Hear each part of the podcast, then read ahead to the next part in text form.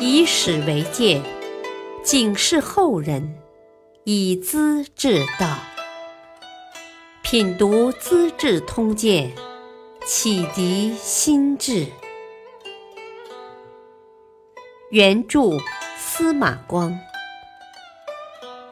播讲汉乐。韩晃整修石头城，赶运粮米救关中。唐德宗时期，黄河南北一带藩镇武将割据称雄，十分嚣张，把皇帝也赶出了京师。唯有驻节润州（今镇江）的节度使韩晃，一心向着朝廷。为了做好皇帝渡江避难的准备，他一方面关闭辖区之内和外界的交通要道，各个水陆咽喉设立关卡，禁止牛马牲畜出境；另一方面，大兴土木，修治石头城，在城内打了近百口深井。修成一批坚固的堡垒和管阁，绵延好几十里。同时，抓紧操练军队，以防形势突然变化。有人在德宗面前进谗言说：“啊，天子还没有危及到巡狩江东的地步呀！啊，韩晃不经朝廷允许，公然练兵筑城，是不是用心不轨，想当皇帝呀？”德宗听了颇为怀疑，问李泌有何想法。李泌是当朝宰相，听到这种流言大为惊讶，明确地告诉德宗：“啊，韩晃作风廉洁，为人忠诚啊。自从御驾离开京师，驻跸凉州之后，许多地方大员都心有疑虑啊。”唯独韩晃贡献不绝，支持朝廷的供给。他镇守江东十五州，境内安宁，百姓富足啊，是朝廷的后盾。为什么修筑城池呢？他看到中原地带兵荒马乱，形势不稳，估计陛下有可能南渡长江啊。到江宁去指挥反攻来，他在准备迎接大驾，真正的深谋远虑呀！庸人不知其中艰辛，反而说他用心不轨，也太可怕了。我担保他绝无二心。德宗又问道。好，外面传得沸沸扬扬，地方上也不断送报告来。先生真没听说过吗？哦，这些情况我早就了解了。岂止如此啊！啊，他儿子韩高是考公员外郎，想回润州省亲也不敢嘞，怕惹出嫌疑来。人言可畏呀。李泌感慨不已，德宗倒有些为李泌着急了。啊，韩晃的儿子都这样紧张不安，你怎么敢去为他做担保呢？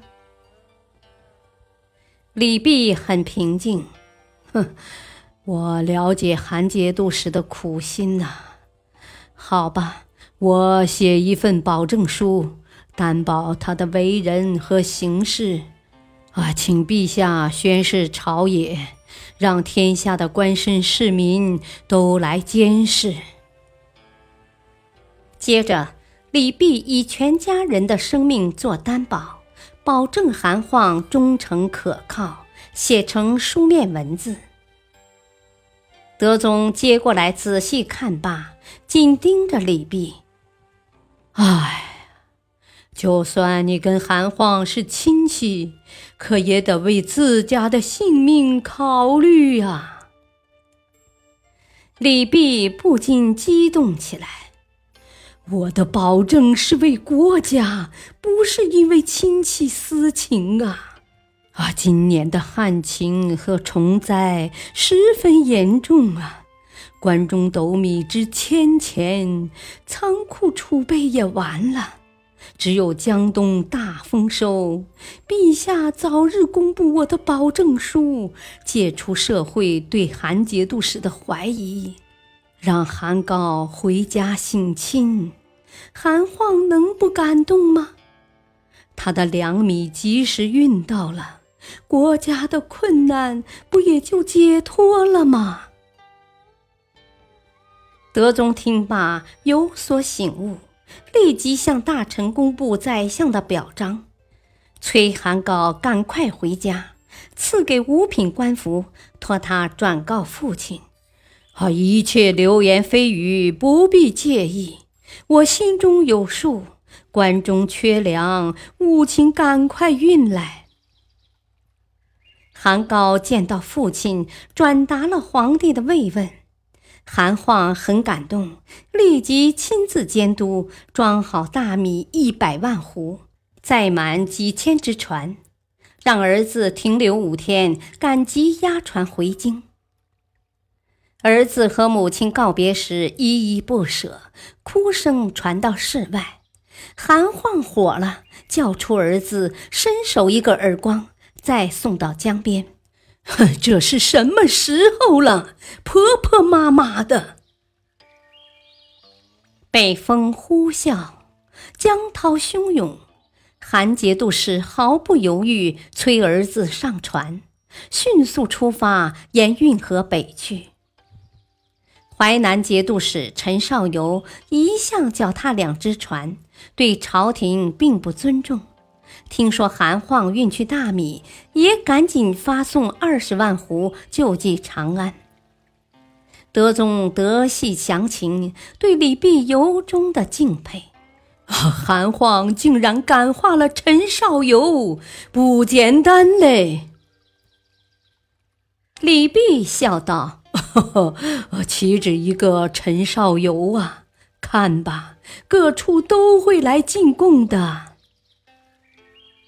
陈少游病死了，部将王韶自立为淮南留后，放纵军士下乡抢劫。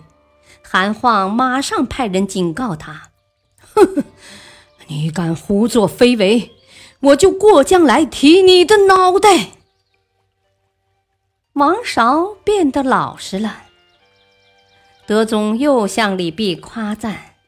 韩晃不只能安江东，还能稳定淮南呢！真正的大将风度，先生算把他看清楚了。立即下诏加封韩晃为宰相和江南转运使。韩宰相按月输送粮米绢帛，保证了京师的生活供应。朝廷也不断派人慰问，关系非常融洽。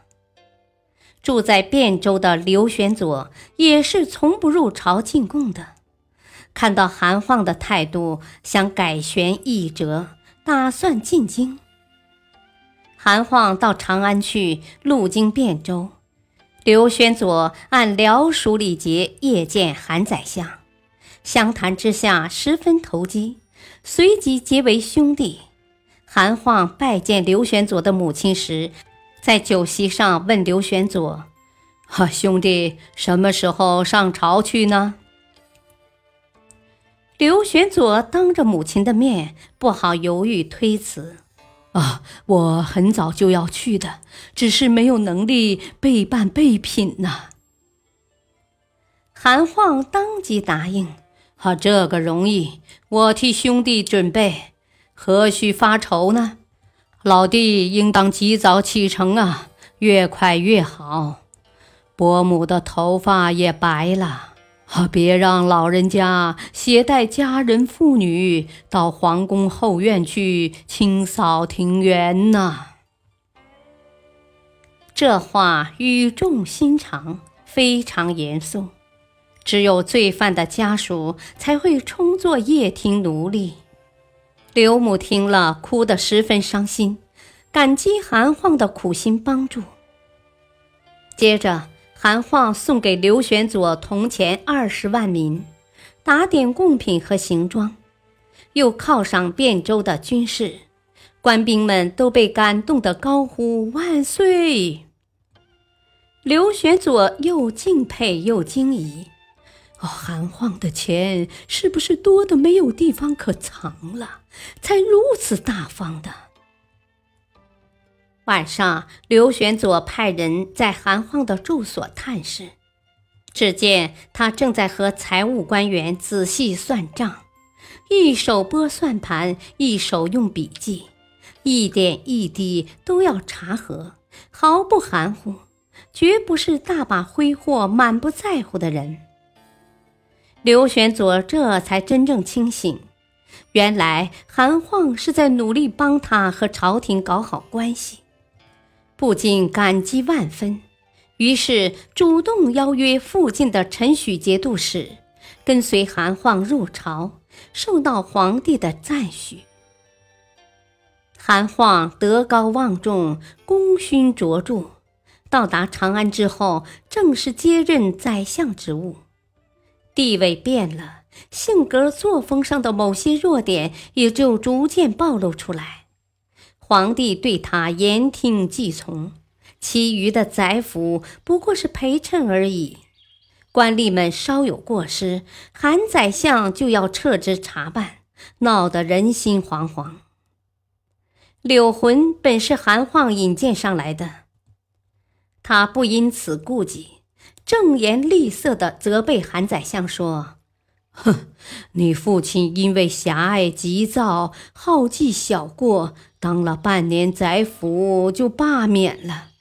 你呢，似乎更胜尊翁一筹啊！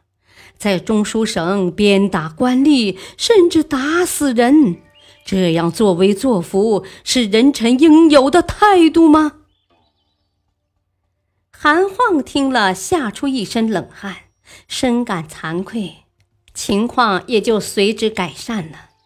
当然，这是因为韩晃的品格本来正直，一时迷糊，别人点破就能觉悟。曾有这样的事例：在润州时，有个老朋友的儿子来找事做，经过考察，竟一无所长。一天，韩晃请客人宴会，这位青年也在座。直到饮宴结束，他没跟别人交谈半句话，能干什么呢？过了些天，韩晃叫他去看守仓库大门。青年人整天正襟危坐，守在大门口，闲人都没法避开他的眼睛。仓库安全得很，可见韩晃能够容人，也能用人。感谢收听，下期播讲贾丹林氏为纪律，李璀自杀全忠孝。敬请收听，再会。